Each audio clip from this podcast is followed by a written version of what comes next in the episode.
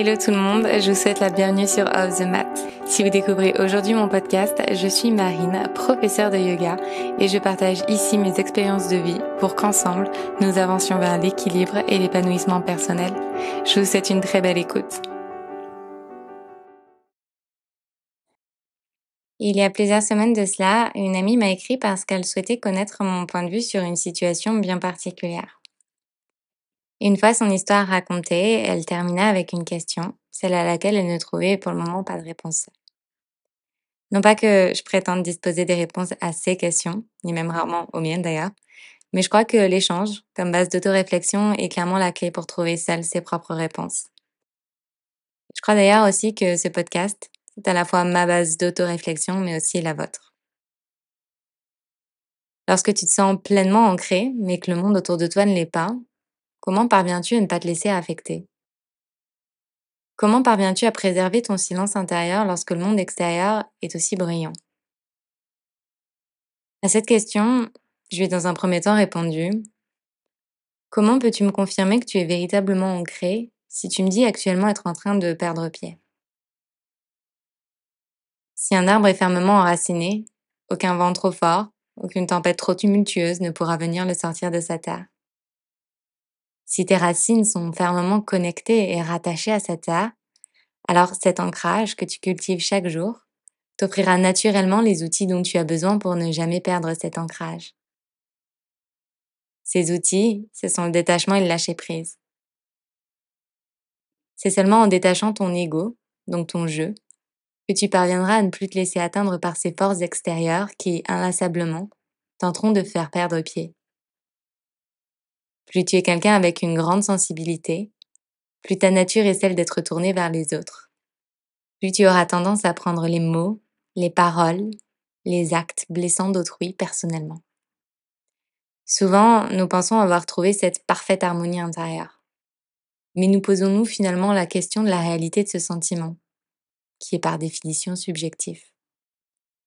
Après tout, comment pouvons-nous juger de quelque chose que nous n'avons potentiellement jamais expérimenté?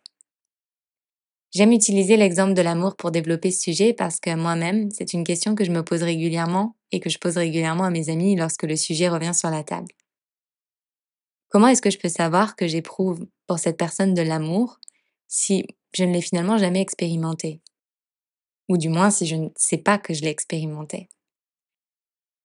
Je peux certifier que, relativement à la haine par exemple, je vis une expérience qui est plaisante, nouvelle, intense, excitante, mais est-ce que c'est de l'amour?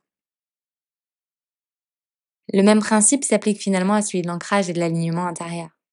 Il faut un jour l'atteindre une bonne fois pour toutes, pour finalement conclure que, hier encore, alors que tu pensais être ancré et en paix, tu ne l'étais finalement pas du tout.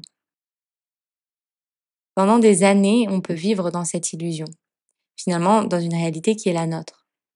On se complaît dans un cocon que nous connaissons, celui où le risque n'existe pas. Il est totalement nécessaire d'expérimenter l'un pour construire solidement l'autre. Il est nécessaire d'éprouver la haine ou le dégoût pour se rendre compte de ce que c'est que d'aimer. Il est nécessaire de se sentir rejeté pour comprendre ce que c'est que d'être soutenu, entouré et aimé.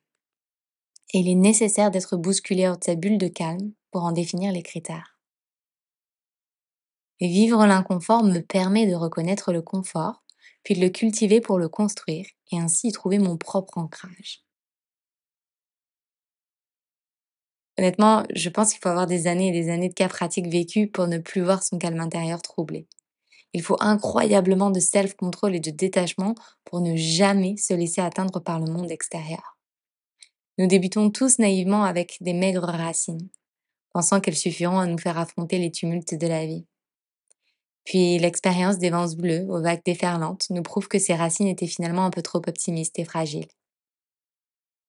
Alors, de ces tentatives vaines, nous nous relevons et renforçons ces fondations pour les rendre à chaque fois bien plus résistantes au rage de la vie. Jusqu'à ce qu'un jour, ce qui nous paraissait il y a quelque temps complètement insurmontable, se transforme en un doux clapotis à peine perceptible. Si tu veux devenir plus forte, accepte alors de te sentir faible.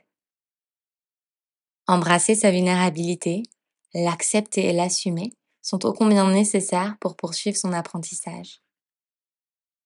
La vulnérabilité n'est pas une faiblesse, La reconnaître n'est pas une honte. La vulnérabilité est humaine. La reconnaître, c'est assumer avec humilité qu'un long chemin d'enseignement est encore à parcourir pour faire grandir sa connaissance et a fortiori sa force. Si tu veux devenir plus forte, accepte d'être élève. Alors humblement, je lui ai répondu que parfois, la force extérieure était bien trop forte pour qu'elle nous glisse simplement dessus. Je lui ai répondu que c'était ok de ne pas arriver à tout porter sur ses épaules, parce que finalement, elle n'a jamais été conçue par la vie pour porter le poids des autres sur ses épaules. Je lui ai répondu que parfois, ce n'était pas son monde intérieur qu'elle devait essayer de changer, mais plutôt les éléments qui constituaient son monde extérieur présent. La vie nous envoie des signes à chaque instant, et il existe mille et une manières de les lire, dont une d'entre elles étant de ne rien lire du tout. Tu décides de lire ce que tu souhaites lire. Et si tu notes quelque chose, peu importe l'interprétation que tu en feras, elle sera forcément biaisée par ton intuition si tu t'offres le droit de croire en toi et en cette voix intérieure qui te parle. Je crois profondément que les messages que nous lisons sont ceux vers lesquels notre intuition souhaite nous guider. Si tu souhaites y voir une fleur, alors c'est une fleur. Si tu souhaites y voir de la noirceur, alors c'est potentiellement que ce chemin n'est pas le tien. Si tu souhaites y voir de la lumière, alors c'est probablement que c'est là-bas que tu souhaites naturellement te diriger. Si tu te sens épuisé mais que tu ne te laisses pas trop poser par culpabilité, un jour ou l'autre, tout ton monde autour de toi te criera danger. Si tu écoutes attentivement, alors tu sauras exactement ce dont tu as besoin pour ne pas te laisser affecter par les émotions et énergies des autres. Maintenir le calme à l'intérieur lorsque l'extérieur est incroyablement bruyant est complètement possible. Si tu sais définir les lignes de ce bruit, définir les lignes de ce calme et te détacher personnellement de l'extérieur pour t'incarner dans ton intérieur. Parfois, on refuse de voir les signes, jusqu'à ce qu'un jour, on subisse une expérience qui, elle, nous rappelle que peut-être les signes étaient bien là, mais que je ne leur avais pas porté attention. Parce qu'à ce moment-là, il était plus facile et confortable de ne pas les voir. Finalement, je suis toujours responsable de mon présent.